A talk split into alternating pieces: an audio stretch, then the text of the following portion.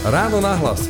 Ranný podcast z pravodajského portálu Aktuality.sk Malo by Slovensko zakázať klietkový chov sliepok? Túto otázku v dnešnom rannom podcaste zodpovedia Martin Smrek z občianskeho združenia Humánny pokrok, riaditeľ Únie hydinárov Daniel Molnár, poslanec, ktorý odišiel z Oľano Tomáš Šudík, ktorý do parlamentu prišiel s návrhom zakázať klietkový chov a budete počuť aj zástupcu obchodných sietí Martina Krajčoviča. Moje meno je Peter Hanák a prajem vám dobré ráno. Ráno nahlas. Ranný podcast z pravodajského portálu Aktuality.sk V tejto chvíli mám na linke poslanca Národnej rady Tomáša Šudíka, ktorý navrhol zákaz klietkového chovu sliepok. Dobrý deň. Dobrý deň, pozdravujem všetkých. Pán Šudík, skúste mi povedať prosím vás hlavný argument, prečo treba zakázať niečo také ako klietkový chov sliepok. Tak zákaz nosníc navrhujeme z e, troch hlavných dôvodov. Prvá je tá humánna stránka, pretože vidíme aj veľký záujem Slovákov, ktorí húfne podpisujú petíciu, aby tento nehumánny chov bol zakázaný. Všetci vieme, že e, sliepky v súčasnosti žijú v neadekvátnych podmienkach, kde je veľkosť maximálne vo veľkosti A4. Sliepka nemôže naplňať svoje biologické potreby, e, aké má. Argumenty jednotlivých strán v spore o klietkový chov sliepok sa v dnešnom podcaste budú prelínať. Daniel Molnár, riaditeľ Únie hydinárov Slovenska. Pán Molnár, ak to správne chápem, vy ste proti zákazu klietkového chovu sliepok na Slovensku. Prečo? Čo sa týka zákazu klietkového chovu na Slovensku, tak je to navrhované momentálne návrhom zákona, ktorý bol predložený do Národnej rady Slovenskej republiky. Myslíme si, že ide o nešťastné riešenie z viacerých dôvodov. Ten prvý a základný dôvod je ten, že v rámci celej Európskej únie je stále okolo 160 miliónov nosníc, ktoré sa nachádzajú v klietkových systémoch. Na Slovensku sú zhruba 2 milióny, čiže je to veľmi nepatrné percento z toho, čo je v celej Európskej únii. A v prípade, ak to zakážeme iba na území konkrétneho štátu, čiže Slovenska, nie v celej Európskej únie, tak situáciu nevyriešime ako celku a poškodíme slovenskú výrobu vajec. Lebo si musíme uvedomiť, že to výrazne znevýhodní našich producentov a priniesie nám to veľké, veľké problémy a zvýšenie našich nákladov oproti konkurentom v rámci celej zvyšku, zvyšku Európskej únie. A čo na to hovorí Martin Smrek z humánneho pokroku? Klietkové chovy sú pre sliepky extrémne kruté. Každá sliepka má v takomto chove životný priestor sotva o veľkosti jedného hárku papiera A4 a celý život strávi v klietke, v ktorej nemôže robiť nič, čo je pre ňu prirodzené a dôležité. V takomto prostredí sa tá sliepka zakrátko doslova zblázni. Nemôže tam vykonávať žiadne prirodzené správanie, nemôže hrabať v zemi, nemôže sa kúpať v prachu, čím sa zbavuje parazitov a nemôže robiť ani to, čím tráviť drvivú väčšinu svojho bdelého času, čo je práve skúmanie okolia a hľadanie potravy. Toto vedie potom neskôr ku konfliktom a toto môže vyeskalovať až do kanibalizmu, kedy sa tie sliepky navzájom z klietke doslova roztrhajú. Tento systém je extrémne krutý a toto už spečatil aj Európsky úrad pre bezpečnosť potravín svojou správou, ktorú nedávno vydal. Tam sa pozeral na posledných 18 rokov vedeckých dát v tejto téme no a dospel k záveru, že sliepky sa nemajú chovať v klietkach. Toto bol ten najhlavnejší, veľmi jednoznačný a nesporný záver, čím prakticky urobil bodku za diskusiou o tom, či je sliepkam v klietkach kam dobre a či sa v nich dajú zabezpečiť ich základné potreby. Potom druhá stránka je, že nás tomu tlačí aj e, Európska únia, teda aj rôzne komisie rozhodli, že Európsky parlament ešte tento rok prerokuje zákaz klietkového chovu v rámci celej Európskej únie a pevne verím, že do roku 2030 príde aj nariadenie z Európskej únie. Tvrdenie, že by mala nosnica nevhodné podmienky v klietkovom systéme nie je pravdivé a dokazujú to viaceré faktory a viaceré skutočnosti. No, aktivisti tvrdia, že tie sliepky v tých klietkach, že oni sa tam zbláznia časom, lebo majú málo priestoru, že ďobu jedna do druhej, že je to naozaj veľmi neprirodzené prostredie pre sliepku, ktorá vlastne prirodzene má behať po tráve. Nie? Sliepka poznáme z dedín, má behať po trávniku, dobať tam do tých vecí, ktoré sú na zemi. To je jej prirodzené správanie. No a keď je v klietke, tak to nemôže robiť. Tu musíme povedať, že je rozdiel medzi nosnicami, ktoré sa chovajú v domácnosti a nosnicami, ktoré sa chovajú v priemyselnom chove. Nosnice, ktoré sú v domácnosti, sú vyšľachtené pre drobnochov a sú väčšinou kombinácia mesovo-nosivého typu a sú prispôsobené na voľný pohyb a a znášanie vajec a pohyb vo vonkajšom prostredí. Nevýhodou je výrazne nižšia znáška v porovnaní s tými, s, tými, s tými hybridmi, ktoré sa chovajú v priemyselných chovoch. Kdežto v priemyselných chovoch máme nosnice, ktoré sú vyšlachtené špeciálne na jednotlivé typy chovov a každom chove sú špeciálne typy hybridov, ktoré sú prispôsobené tomu prostrediu, ktoré tam je. No to znamená ale čo, že oni menej trpia tým, že sú uh, stiesnené v tých klietkach? Uh, tam musím povedať, že rozdiel v, v hustote medzi podstielkovým chovom a klietkovým chovom je minimálny. Uh, v prípade podstielkového je 9 nosníc na m štvorcový, v prípade klietkového 10 nosníc na m štvorcový. Čiže je to približne rovnaký počet a musíme povedať, že tá klietka je prispôsobená tak, aby tam mala tá nosnica všetky potreby, ktoré potrebuje. Čiže má tam priestor na znášanie, má tam priestor na hrabanie a má tam takisto priestor na sedenie, čiže nejaké bydlo a rovnako tam má k dispozícii neustále krmivo a, a pitnú vodu. No dobre, ale keď vidíme tie zábery z toho kletkového chovu, tak tam väčšinou nie je nejaký priestor na nejaké bydlo, tam sú naozaj tie sliepky natlačené na sebe v jednej klietke, ich je neviem koľko, to mi možno poviete vy. Tam sa musíme pozrieť na to, že či idú, ide o zábery zo starých neobohatených klietok alebo zábery z nových obohatených klietok, pretože medzi nimi je výrazný rozdiel. Eh, ten prechod, ktorý bol od 1. januára 2012 z neobohatených klietok na obohatené, urobil to, aby sa zvýšilo pohodlie a zlepšili životné podmienky nosníc v klietkových chovoch. To bolo cieľom toho opatrenia, bolo prijaté celoeurópsky a celá Európska únia v súčasnosti môže chovať iba v obohatených klietkach. Nosnice v týchto klietkach ten priestor musia mať vytvorený, je to legislatívna požiadavka. Ten priestor tam musí byť aj kontrolovaný veterinárnymi kontrolormi, či už zo štátnej veterinárnej správy alebo z regionálnych veterinárnych správ a tieto, tieto, tieto životné podmienky zvierat sa kontrolujú počas roka niekoľkokrát a musia byť dodržiavané a musia tam byť všetky tie zariadenia, ktoré tam sú vyplývajú z, legita- z legislatívy zabezpečené. Taká sliepka, ktorá žije v takomto priestore, teda v nejakej hale, sa niekedy dostane vôbec na denné svetlo? Čo sa týka denného svetla, tak e, tam je zabezpečené svietenie žiarivkami alebo osvetlením, ktoré je v hale.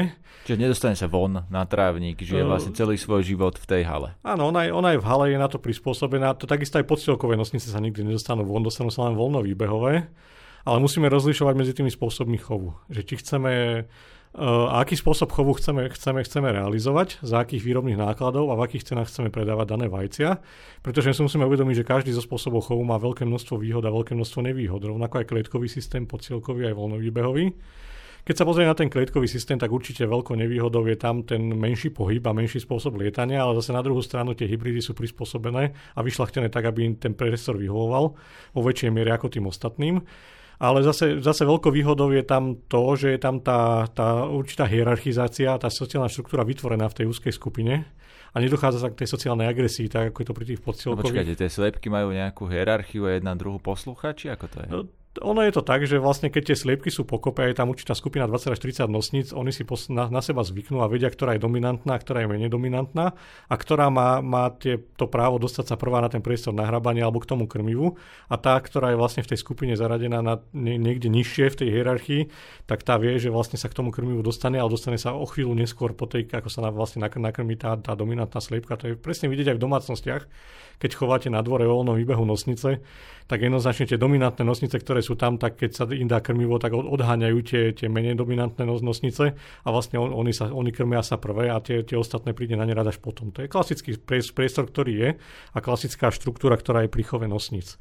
Ono, keď sa pozrieme na tie podsielkové chovy, tam je veľkou nevýhodou to, že v tých podsielkových chovoch je v tej hale niekoľko tisíc až 10 tisíc kusov a tam je veľká nevýhoda tá, že oni sú síce na podstielke, ale na podstielke sú len prvý, prvé týždne alebo prvý mesiac a zvyšok života už potom behajú po hnoji a na ten hnoj znášajú aj vajcia. Ďalšia nevýhoda je tá, že v týchto podstielkových chovoch je Uh, veľká prašnosť, čiže to prostredie nie je až také vhodné aj pre tie nosnice, už vôbec nie pre zamestnancov. A ďalšou nevýhodou je dosť vysoká miera sociálnej agresie, pretože tam je veľká skupina nosníc a dochádza tam medzi nimi k súbojom a k boju o potravu a o vodu. Čiže tie slepky v tom podstielkovom chove sa podľa vás bijú viac ako tie, uh, ktoré sú v tých Áno, to je jednoznačne, jednoznačne to preukázané a dokazujú to aj ukazovatele. Lebo keď sa pozrieme na základný ukazovateľ, ako je znáška vajec alebo uhyn nosníc, tak pri, pri tom klietkovom systéme je najvyššia znáška vajec a najnižší úhyn pretože tam dochádza aj k najmenej tým súbojom a tá, tá nosnica, vlastne tam, tam je ten úhyn iba okolo 3%. Ale keď sa pozrieme na tie podsielkové chovy, tam sa ten úhyn pohybuje medzi 10 až 20%. A pri voľnovýbehových tam je ten ročný uhyn až viac ako 25%. Čiže to, to je, na jednej strane máme tú výhodu, že má voľný pohyb alebo voľnejší pohyb tá nosnica, alebo tam má ten v tom prípade to voľného výbehu, ten voľný výbeh na voľnkašom prostredí. Ale zase je tam veľký problém s ďalšími ukazovateľmi a s ďalšími vecami. Je tam výrazne nižšia znažka vajec, z dôvodu toho, že je vyšší pohyb a čím vyšší pohyb nosnice, tým menšia znáška vajec a tým vyššie, vyššie výrobné náklady. A druhá vec je, že počas roka je tá nosnica vo výbehu a nevždy má vhodné klimatické podmienky. Vieme, že počas roka býva veľké teploty, nízke teploty, býva dážď, veterno a to tiež nie je vhodné prostredie pre tie nosnice, keď vlastne musí byť v tom vonkajšom prostredí neustále v každom počasí. A takisto vlastne je tam aj veľké riziko tých e, rôznych predátorov, či už vo forme vtáctva alebo rôznych, rôznych šeliem drobných, ktoré vlastne môžu napádať a ničiť tieto chovy. A to je dôvod, jeden z dôvodov toho úhynu. A rovnako v zimnom období je tam vysoké riziko výskytu vtáčej chrípky pri tých voľnovýbehových chovoch. No a teraz opäť poslanec Tomáš Šudík. Pán Šudík, prosím vás, mal som pred chvíľou v štúdiu hydinárov, ktorí mi povedali, že e, sliepky v tých klietkových chovoch vlastne až tak netrpia, že možno oni viac dokonca trpia v tých podstielkových, lebo je tam špinavšie prostredie, že aj tie vajcia sú viac kontaminované, no, že keby e, sliepka naozaj tak trpela v tom klietkovom chove, tak by znášala menej vajec a že tie e, sliepky sú vlastne na tento e, chov vyšľachtené a prispôsobené. Takže oni si vlastne nemyslia, že tie sliepky reálne trpia viac v klietkach.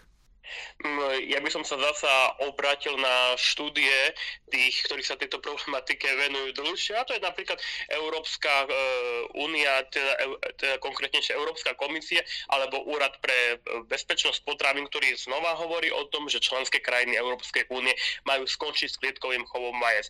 A za nejdeme spochybňovať takúto vysokú inštitúciu, ktorá má roky skúseností v tomto smere a ja by som dal možno aj každému hydinárovi sa postaviť na celý život do klietky a vyskúšať si, že, či to je také optimálne ako rozprávať. Veď prednedávno sme na Slovensku napríklad zrušili aj e, e, zákaz e, putovania cirkusov na Slovensku, pretože e, tie zvieratá boli časokrát v tých klietkach a aj tí veterinári odporúčili, že nie je toto najsprávnejšie, čo by mohlo byť. Alebo prednedávnom skončil aj e, kožušinové farmy, ktoré niekedy boli a tiež sme tým zvieratám pomohli sa dostať z tých klietok, ktoré boli celá Európa končí s klietkami a každá vyspelá krajina. Veď predsa aj Slovensko je vyspelá krajina v 21. storočí a kde každý musí občan chápať už z zdravého laického rozumu, že klietka nie je budúcnosť a jednoducho tam tá sliepka nemôže naplňať také hodnoty, na čo bola stvorené. Jednoducho, ak sú nejaké prirodzené inštikty pre tú sliepku sa hrápať e, v nejakej zemi, to ona v klietke realizovať nemôže. Tak jednoducho my nemôžeme tej sliepke zaprieť jej prirodzené inštinkty, ktoré má od narodenia, ale žiadnym šľachtom ušľachtením tá sliepka o tie inštikty, ktoré má, nepríde. Opäť Martin Smrek z Humánneho pokroku. Z hľadiska bezpečnosti potravín tam rozdiel nie je. To je to isté vajce, bez ohľadu na to, či je zo sliepky v klietkovom chove, alebo v klietke s voľným, alebo v chove s voľným výbehom.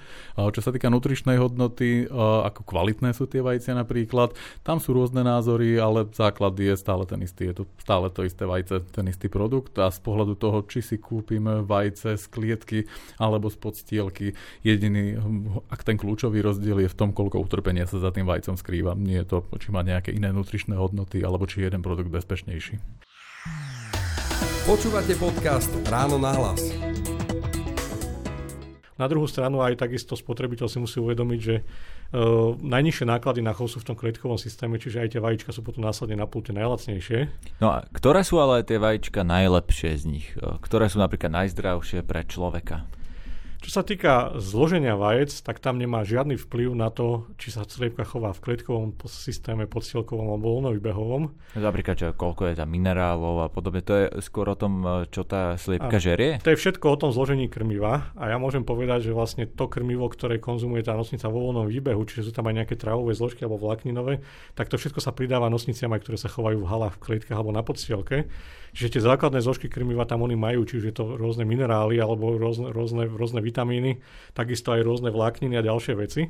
A to, to zloženie vajíčka jednoznačne súvisí jedine so, s tým krmivom, ktoré nosníci podávané. Ak chceme, aby tie vajíčka boli, mali vyšší obsah napríklad omega-mastných kyselín alebo vitamínov, tak im ich pridáme do krmiva tieto zložky a oni sa následne dostanú do toho vajíčka. Ale každému z nás by malo záležať na kvalite a dostupnosti potravín a na tej kvalite tých vajíčok alebo napríklad na kvalite tej, toho mesa z tej sliepky, ktorá je.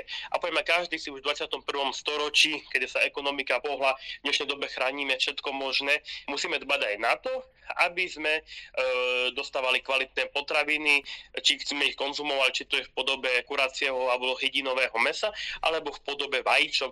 Ktoré no dobré, ale pán poslanec, tu hovoria dobré. vlastne všetci sa zhodujú na tom, aj hydinári, aj s aktivistami sa zhodujú na tom, že to vajce je v podstate rovnaké, či je z klietkového alebo podstielkového chovu a že viac e, tam hrá úlohu to, že čo tá sliepka žerie, aké krmivo, e, ako to, v, v, ako, v akých podmienkach vlastne žije.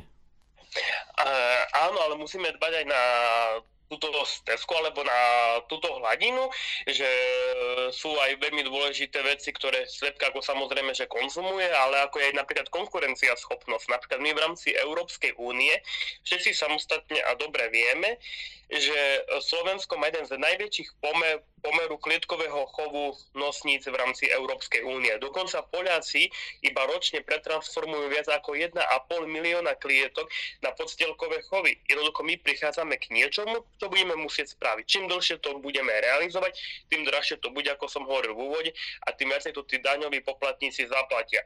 Jednoducho môžeme sa hrať na, môžeme tú tému rozdeliť na tie ekonomické, na, na tie humané, alebo na sa na tú kvalitu tých potravín.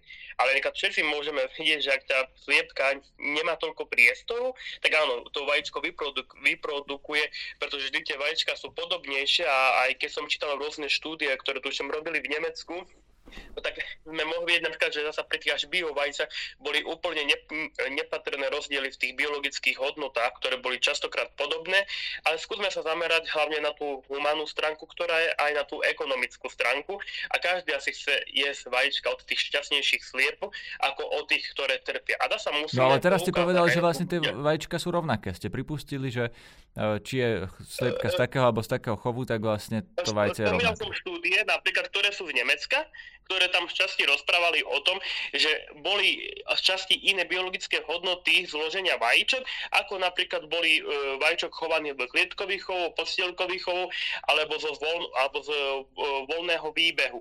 Áno, niektoré štúdie sa líšia, niektoré sú iné. Hoci hydinári napriek tomu, že tvrdia, že vajíčka sú úplne rovnaké, tak tie štúdie z Nemecka, ktoré môžeme aj kľudne poslať alebo sa dohľadať, hovoria, že tie vajíčka sú možno o niečo kvalitnejšie. Ale ja by som povedal, že aj tak tú tému, mali by sme sa hlavne zamerať v tomto rade na tú humánnu stránku a na tú finančnú stránku, keď vieme, že to je naša priorita. Všetci vieme, keďže nás tlačí Európska únia, že tú transformáciu chovov budeme musieť spraviť.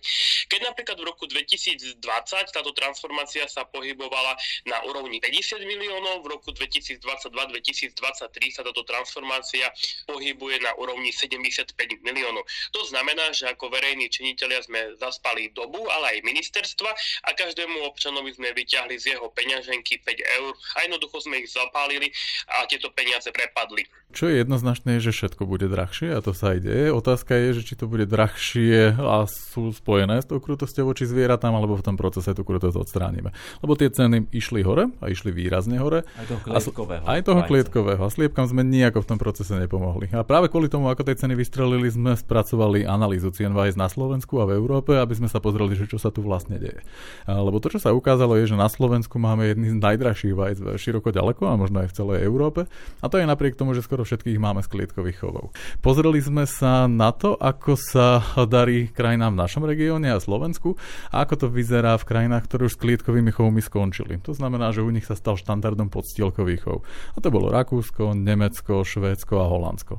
No a v týchto krajinách, keď sme si pozreli tie ceny, tak sa ukázalo, že za cenu najlacnejších desiatich vajec z klietkového chovu zo Slovenska si v Rakúsku kúpite 10 vajec z podstielkového chovu a v Nemecku 10 vajec z voľnovýbehového chovu. Vrátane teda všetkých rakúskych a nemeckých miest, nájmov a nákladov, ktoré tam majú. No a ten rozdiel v tých cenách nebol malý. Medzi tými desiatimi klietkovými slovenskými vajcami a desiatimi postielkovými v týchto krajinách bol rozdiel 30 až 80 centov na toto jedno balenie. No a ten dôvod nebol ani vo výrobných nákladoch. Všetky tieto krajiny vyrábali tie postielkové vajcia o kúsok drahšie ako na Slovensku klietkové, ale napriek tomu mali výrazne nižšie maloobchodné ceny. No a ten rozdiel, ktorý sa tam ukázal, bol spôsobený eh, nie tým, že by zabezpečili lepšie podmienky pre sliepky, ale práve maloobchodnou prírážkou na Slovensku. Poďme už do obchodu. Tie ceny, to zaujíma slovenských eh, spotrebiteľov do veľkej miery. No a aktivisti tvrdia, že eh, ceny podstielkových vajec sú napríklad v Rakúsku alebo v Nemecku dokonca nižšie ako z tých klietkových chovov. Tak čím to je, že my máme vlastne také drahé vajcia, tým, že vy hovoríte, že vás ako slovenských jedinárov by mohla uh, zlikvidovať takáto regulácia, ale pritom inde dokážu pesto, teda pestovať, no, vyrábať v podstate z tých podsielkových chovov lacnejšie uh, ako z tých klietkových. Ja to poviem tak, že je potrebné rozlišovať medzi cenou spotrebiteľskou, čiže cenou, za ktorú je predávané vajce na pulte obchodného reťazca alebo obchodu a cenou, za ktorú predávajú výrobcovia vajec. Je to veľký rozdiel, pretože ja keď to poviem ako príklad, tak e, za mesiac február a marec bola priemerná predajná cena desiatkového balenia e, vajec veľkosti M na úrovni 1,65 euro. To je, pri, že vy predávate do obchodu. Áno, to je tá cena, za ktorú je priemerná cena, za ktorú predávajú výrobcovia vajec do obchodu. Ja som kúpil vajcia včera za uh, 3 eurá Takže, Takže to, tvrdíte, to je, to že v tom prípade by tá marža to, bola... To je, tá, to je tá cena, za ktorú je vlastne predávané spotrebiteľom, ktorú my To ale vy tvrdíte, že tá marža je až nejakých šialených, neviem, 1,50? To už je na posúdení ďalších. Vlastne my predávame za tú cenu, ktorá vlastne je tá nižšia cena. To je to, čo tie dáta ukazujú. Na Slovensku na to najlasnejšie balenie desiatich klietkových vajec si supermarkety prihodili zhruba 90 centov. V Nemecku to bolo iba 35 centov a v Polsku dokonca iba 17 centov. A ten rozdiel, tá prírážka bola tak extrémne vysoká, že my by sme si na Slovensku mohli dovoliť zobrať cenu desiatich najlasnejších klietkových vajec, pokryť z toho zvýšenie nákladov pre hydinárov na výrobu postielkových vajec, nechať maloobchodným reťazcom marže, tak, teda marže, prírážky také vysoké, ako majú v Nemecku a stále by sme z tých najlasnejších klietkových vajec vedeli zo desiatky centov dole a mať za to vajcia z postielkového chovu cenách, ktorá je v obchodoch, tu ovplyvňujú obchodné reťazce. A to už záleží od politiky obchodných reťazcov, ako si ju nastavia v jednotlivých krajinách alebo v jednotlivých reťazcoch a, a preto je to aj odlišné. Áno, ja som sa pýtal aj obchodných reťazcov.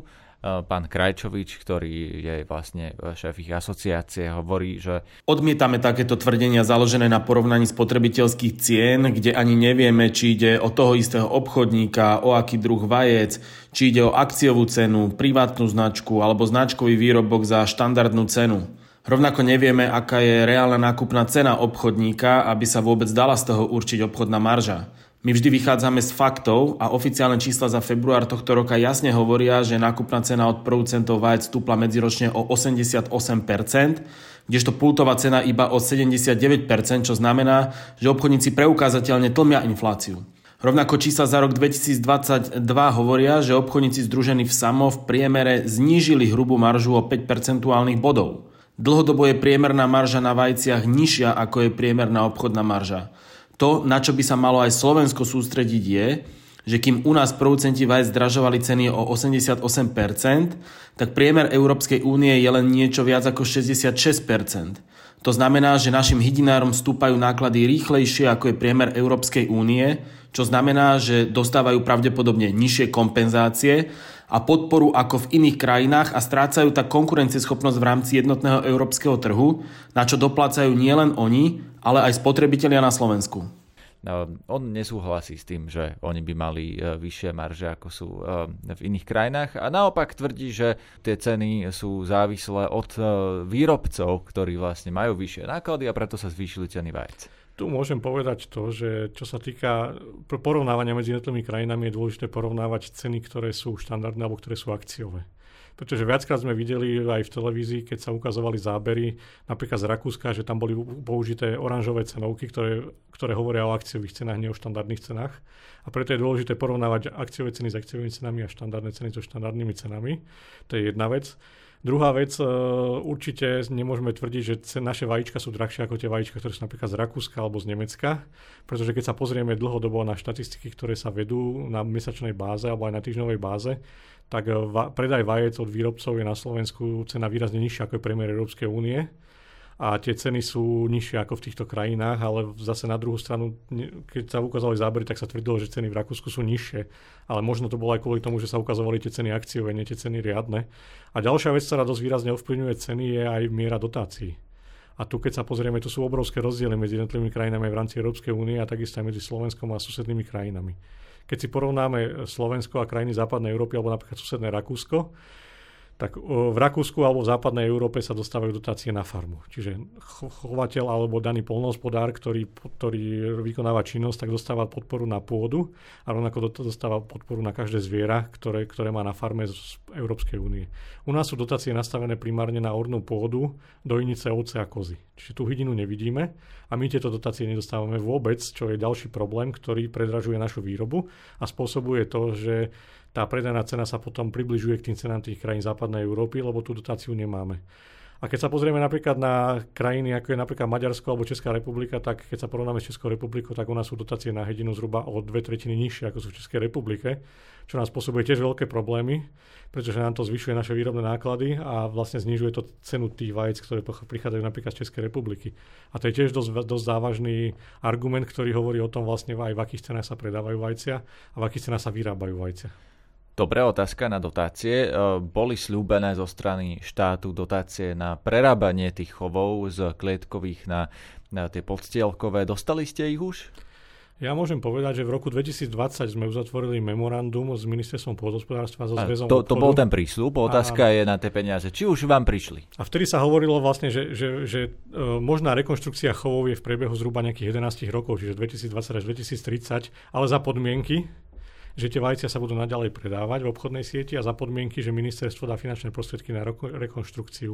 No My a dalo to... vám ich už? Uh, zatiaľ finančné prostriedky reálne neprišli. V minulom roku bola vyhlásená výzva z programu rozvoja vidieka, kde bolo možné zapojiť sa aj pre chovateľov hydiny.